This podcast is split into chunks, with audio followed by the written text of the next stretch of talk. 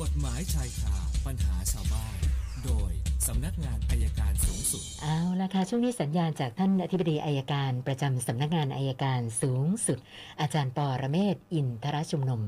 มาแล้ว อาจารย์บอกวันนี้คุยกันเรื่อง ดูหมิ่นเจ้าพนักงานนะคะ สวัสดีค่ะอาจารย์ สวัสดีครับ เช่นค่ะ เมื่อวานได้ข่าวว่าโทษทัพมันเสียอยู่หน่อยแล้วครับ ไม่เป็นไรไม่เป็นไรค่ะคือดูหมิ่นดูหมิ่นเจ้าพนักงานเนี่ยมันมันก็เป็นเรื่องที่แปลกนะครับ คือเรื่องเนี้ยปรากฏว่าเอ่อมีการไปพูดกับตำรวจ คือตำรวจนั้นเขาไปจับไปไปทำการสอบถามถึงเรื่องของการการที่คนร้ายมาลักรถไปนะครับ แล้วก็สอบถามในนี้เวลาสอบถามเนี่ย ดูมันเหมือนจะช้า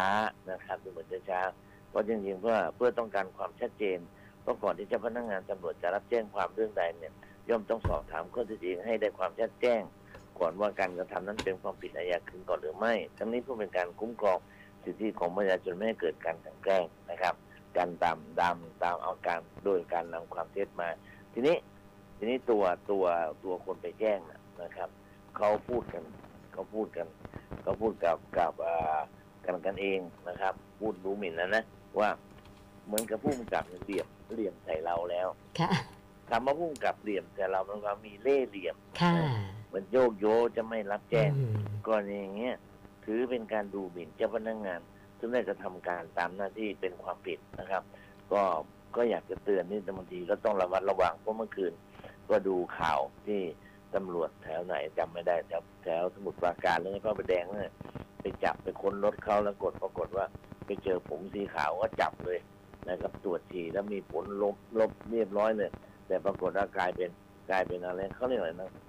คีรีบูลหรือคาราบูนการบูนการบุญค่ะนะได้บอกว่าเป็นไอซ์กลายเป็นการบูนอ๋นะอครับแล้วก็เกิดต่อว่าต่อขานกันค่ะตำรวจที่ไปจับก็ทำทางรื้อทัดรื้อทัดจะดำเนินคดีกับชาวบ้านถามว่าดูหมิ่นเจ้าพนักงาน คืออยากอยากจะฝากไว้ว่า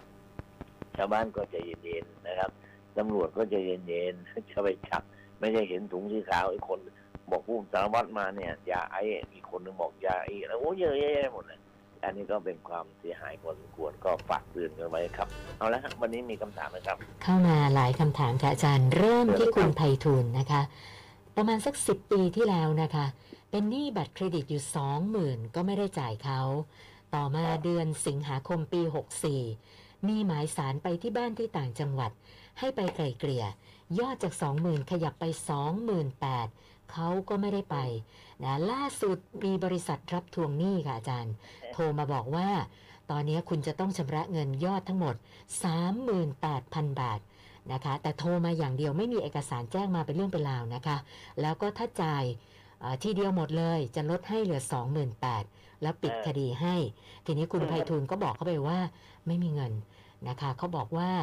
เอ่อถ้าเอาคุณไพฑูรย์ขอผ่อนชำระ เขาบอกว่าผ่อนชำระได้แต่คดีไม่จบนะ ก็เลยสงสัยอย่างนี้ค่ะอาจารย์ว่า บริษัททวงหนี้เนี่ยสามารถทวงเงินแบบไม่มีเอกสารแบบนี้ได้ไหมคะไม่ได้ครับอันนี้ลักไก่ลักไก่นะอันนี้ลักไก่นะครับค่ะมันจะลดหนี้ขนาดนั้นมันไม่ใช่หรอกครับ ปล่อยให้เขาไปฟ้องบริเจรจาที่ศาลดีกว่าครับค่ะ นะฮะนะครับแล้แล้ววก็แล้วก็อย่าอย่าไปรับโทรศัพท์เลย ค่ะ อย่าไปรับฝากอย่าไปผ่อนนะถ้าผ่อนปั๊บอายุความมันจะยืดอ๋ออันนี้นั้นอาจจะขาดไปแล้วก็ได้แต่นี่มันเป็นวิธีการลักไก่ของคนทวงหนี้ที่ไม่สุจริตครับ ค่ะ เพราะว่าเขาถามเพิ่มเติมมาเหมือนกันค่ะอาจารย์ว่าคดีแบบเนี้ยอายุความกี่ปีถ้าเขาไม่จ่ายจะเป็นอะไรไหม อันนี้เป็นเงินอะไรนะเงินยืมหรือเงิน คือเป็นหนี้บัตรเครดิตค่ะอาจารย์สองปี อ่าเริ่มที่ปี 50 นู่นเลยค่ะให้หมดอายุความได้ตั้งนานแล้วครับค่ะแต่ลักไก่ใช่ไหมนึกแล้วว่าลักไก่พวกนี้ค่ะ แล้วก็ท่านต่อไปคุณสุวรรณนะคะอ่าเช่าซื้อแท็กซี่กับสากลแห่งหนึ่งเมื่อปี 63 แล้วก็ทำสัญญาว่าจะต้องจ่ายภายใน 3 ปีครึ่งให้หมดนะคะมัดจำไป 45,000แล้วก็จ่ายวันละ 550นะมาเจอช่วงสถานการณ์โควิด ก็เลยตัดสินใจเอ่อเอารถไปคืนสากล นะล่าสุดมีหมายสารมาให้ไปไกลเกลี่ย ตัวเลขที่เขาจะต้องจ่ายเพิ่ม ระบุว่ามีค่าเสื่อมสภาพค่าประตูพังบุบ เนื่องจากว่าก่อนที่จะเอาไปคืนนะมีขับไปชนด้วย เบ็ดเสร็จแล้วรวม3 0 0แสนกว่าบาท ปรึกษามาว่าเงินไม่มีค่ะอาจารย์ จะทำยังไงดีล่ะคะคำถามที่สองคือทรัพย์สินมีไหมค่ะถ้าเงินไม่มีแล้วทรัพย์สินไม่มีก็ก็ไปก็ได้ไปแล้วก็ตกไม่ตกลงนะให้ศาลตัดสินไป จริงๆจริง ๆ แล้วเนี่ยผมว่ามันมันไม่ใช่แล้วล่ะนะผมว่าถ้ามีตังค์คิดจะเจรจาก็เจรจาแต่ถ้าไม่คิดจะเจรจาก็ไม่ต้องเจรจาหรอกครับ ค่ะ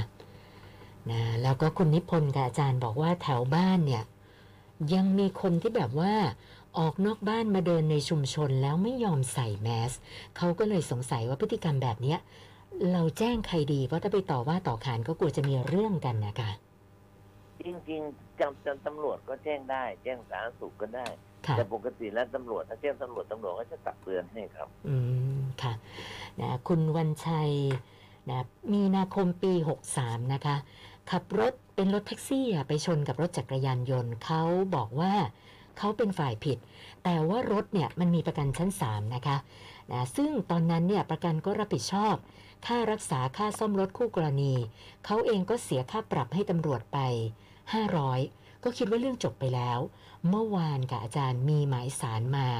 บริษัทกลางเป็นโจทย์ยื่นฟ้อง เรียกค่ารักษาพยาบาลเป็นจำนวนเงิน 30,000 กว่าบาทนะคะแล้วก็อืมนัดขึ้นศาลเดือนหน้า ก็เลยขอคำแนะนำอาจารย์ว่าต้องทำยังไงดีอะคะอ๋อคือก็ก็บริษัทกลางก็จ่ายให้กับผู้ประสบภัยจากรถไปก่อนค่ะนะครับ แล้วเขาก็มาเรียกจากเรา เอ๊ะ แล้วทำไมมีค่าปรับอย่างเดียวล่ะกับรถ คนเจ็บหรือเปล่าครับเนี่ย อืม ก็น่าจะมีคนเจ็บนะคะอาจารย์เพราะเรียกค่ารักษาพยาบาลมา ใช่ใช่ไม่คดีอาญาที่บอกเสียค่าค่ะปรับเสียค่าปรับตำรอะวจอันนี้เสียค่าปรับตำรวจค่ะอาจารย์เสียค่า500ปรับตำรวจแสดงว่าไม่มีคนบาดเจ็บอ๋อเหรอคะถ้ามีคนบาดเจ็บยังไงต้องขึ้นศาลครับ ค่ะค่ะนะถ้ามีคนบาดเจ็บเนี่ยครับประมาทเป็นเหตุผู้ได้รับอันตรายแก่กายและจิตใจ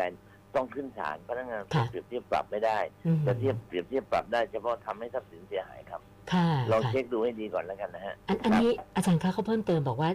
ขึ้นนัดไปขึ้นศาลเนี่ยเดือนหน้าสงสัยอุบัติเหตุน่าจะเกิดเมื่อปลายปี63แล้วเพิ่งนัดขึ้นศาลเดือนหน้านะคะเป็นปลายปีหกสามเข้าใจครับค่ะแต่ว่าตอนที่เกิดอุบัติเหตุมีคนเจ็บหรือเปล่าก่อนอืมแค่นี้ก่อนค่ะถ้าไม่มีคนเจ็บเนี่ยไม่น่าจะใช่ค่ะนะครับอ่าแล้วก็อีกประเด็นไปที่ดูเขาไปดูประจำวันเอาไว้ที่เรามีคนเจ็บไหมถ้าไม่มีคนค่ะเจ็บก็ ก็เอาประจำวันไปให้เขาดู แต่ถ้าค่ะมีคนเจ็บก็ลองไปเจรจาดูครับ ค่ะ แล้วก็อีกประเด็นที่เขาสงสัยกับอาจารย์ก็คือว่าแท็กซี่ที่เขาขับเนี่ยก็ทำประกันชั้น 3 นะคะ เขาไม่เข้าใจว่าทำไมบริษัทกลางต้องมาเรียกค่ารักษาพยาบาล 30,000 กว่าบาท จากเขาด้วยอะค่ะจะคือคือคือประกันชั้นสามเนี่ยเป็นเรื่องทรัพย์สินที่ส่วนใหญ่ค่ะทรัพย์สินคู่กรณีนะครับ แต่อาจจะไม่รวมถึงการบาดเจ็บ ชั้นหนึ่งเนี่ยทั้งหมด ชั้นสองเนี่ยเรื่องของบาดเจ็บหรือทรัพย์สิน ชั้นสามเนี่ยทรัพย์สินอย่างเดียว ทีนี้คนที่บาดเจ็บเนี่ยเขาไปเบิกจากบริษัทประกันภัยกลาง เช่น สมมุติว่าสมมุติว่าเราถูกรถชนนะครับ แล้วเราค่ะก็ไปแจ้งเราไปโรงพยาบาลที่โรงพยาบาลเนี่ยเขาจะให้กรอกว่ามีอุบัติเหตุหรือเปล่า มีอุบัติเหตุปั๊บเขาจะแจ้งบริษัทประกันภัยกลางบริษัทประกันก็จะจ่ายค่ารักษาให้ แล้วจากนั้นประกันภัยกลางก็จะตามมาดูว่าใครเป็นฝ่ายประมาทเขาก็จะมาฟ้องเรียกเอาจากคู่กันเลยครับอ๋อค่ะ ท่านต่อไปสอบถามมาสองข้อ แต่ดูดูไม่ไม่ไม่น่าจะเป็นกฎหมายแต่ว่าเป็นปัญหาชีวิตค่ะอาจารย์คุณเดชาครับบอกว่าลูกสาวอายุ 23 ปีแล้ว เรียนจบพยาบาลนะหกเดือนได้นะคะ ปรากฏว่าเออตอนนี้ไปจดทะเบียนสมรสกับผู้ชายคนหนึ่ง แบบไม่เคยพามาให้พ่อแม่รู้จักเลยนะคะ แล้วก็ไม่มีเรื่องส่งเสียพ่อแม่ทั้งที่ตอนจบใหม่ ๆ เนี่ย ก็ส่งส่งเงินไปให้ทางบ้าน ตอนนี้ครับติดต่อไม่ได้นะก็เลยสอบถามอาจารย์ว่าไปหาที่ทำงานก็ไม่เจอติดต่อไม่ได้ แล้วก็เอ่อไม่รู้ว่าจะทำยังไงดีนะคะ ไปแจ้งความก็ไม่มีอะไรคืบหน้าค่ะอาจารย์ อืมยังไงร่องรอยเลยอืม คือคือคือทราบทราบทราบว่าเขาที่ทำงานเขาอยู่ที่ไหน ค่ะ ขอเช็คจากที่ทำงานเขาลาออกหรือเปล่านั่นนะหรืสิอเขาหายไปไหน ค่ะ ต้องเช็คจากแหล่งที่อยู่สุดท้ายก่อนนะครับถึงจะค่ะ ตอบได้นะครับค่ะแล้วก็ข้อที่สองก็คือ ผู้ชายที่ไปจดทะเบียนสมรสด้วยเนี่ยนะก่อนหน้านี้ลูกสาวเคยบอกว่าเขาเป็นทหารนะคะ ทีนี้ นะเป็นทหารเนี่ยเขาบอกว่าก่อนหน้านี้ก็ไม่เคยเห็นไปทำงานเป็นเรื่องเป็นราวก็เลยอยากจะทราบว่า ถ้าเราอยากจะรู้ว่า เอ๊ะ คนคนนี้เป็นทหารจริงหรือเปล่า เราจะตรวจสอบได้ยังไงคะอาจารย์ เอาอย่างนี้ก่อนครับต้องไปดูว่า ผู้ชายคนนี้มีทะเบียนบ้านอยู่ที่ไหนนะครับค่ะว่าแล้วว่าลูกสาวเรายังอยู่ทะเบียนบ้านนี้ไหมและผู้ชายคนนี้อยู่ที่ไหนนะครับ ถ้าได้ความว่าอยู่ที่ไหนเสร็จแล้ว ก็สอบกับกำลังพลของกองทัพบกทหารอะไรขนาดทหารบกก็สอบกำลังพลกองทัพบกได้จะขอเขาผมคิดว่าหน่วยทหารคงคงดูแลให้ได้นะครับว่าค่ะชื่อนี้มีไหมนะครับค่ะ แล้วก็ท่านสุดท้ายคุณบูรพาอันนี้ก็สอบถามแทนหลานชายนะคะ คือหลานชายไปเช่าหอพักแห่งหนึ่ง สัญญาเช่าในหนึ่งปีค่ะ ปรากฏว่าเอ่อวันหนึ่งหลานชายกำลังจะออกไปทำงาน ขับจักรยานยนต์นะคะ แล้ว เขาบอกว่าเผลอไปหยิบหมวกกันน็อกของรถจักรยานยนต์ที่วางอยู่ข้างๆนะคะเสร็จแล้วทางนิติบุคคลหอพักเขาติดกล้องวงจรปิดไว้นะคะหลานก็พยายามจะอธิบายนะแต่ว่าทางนิติบุคคลไม่รับฟังอะไรทั้งสิ้น บอกว่าให้คุณย้ายข้าวของออกจากหอพักนี้ไปเลยนะก็เลยสงสัยว่าเขาทำแบบนี้กับเราได้ไหม แล้วก็ไอ้เงินที่จ่ายไว้ตอนทำสัญญาเนี่ย อย่างเงี้ยเขามีสิทธิ์จะริบเราหรือเปล่าคะอาจารย์ ไม่น่าจะมีสิทธิ์ลิฟต์นะ ค่ะ แต่ไอ้บอกให้ย้ายไปเนี่ยผมไม่แน่ใจเขาหาว่าเราลักทรัพย์เรามั่งสงสัยค่ะ ค่ะอย่างนั้นหรือเปล่านะเป็นก็ลักษก็ณะลองดูนะครับ ลองดูผมว่าอยู่ต่อไปก็ไม่เป็นสุขแล้วล่ะ นะค่ะ ผมว่าย้ายออกแล้วเอาเงินคืนดีกว่าครับ ค่ะนะวันนี้เข้ามาทั้งหมด 7คำถามรวมกับของเดิมก็เป็น 38คำถามแล้วค่ะอาจารโอย์เคครับค่ะ สามสิบแปดคำถาม ตอนนี้ตอนนี้ผมดูแล้วโอ้ คุณสนันนะอาชญากรรมค่อนข้างรุนแรงนะค่ะแล้วหมูก็แพงไก่ก็แพงนะครับไข่ก็แพงหวัอาจารย์ ใครมีทรัพย์สินต้องระมัดระวังหน่อยครับช่วงนี้ค่ะ ก็ฝากกันไว้แค่นี้ครับ วันนี้แค่นี้นะฮะ สวัสดีครับ ขอบคุณมากค่ะ สวัสดีค่ะ อาจารย์ปอระเมศวร์อินทระชุมนุมค่ะ กฎหมายชายคาปัญหาชาวบ้าน โดย สำนักงานอายการสูงสุด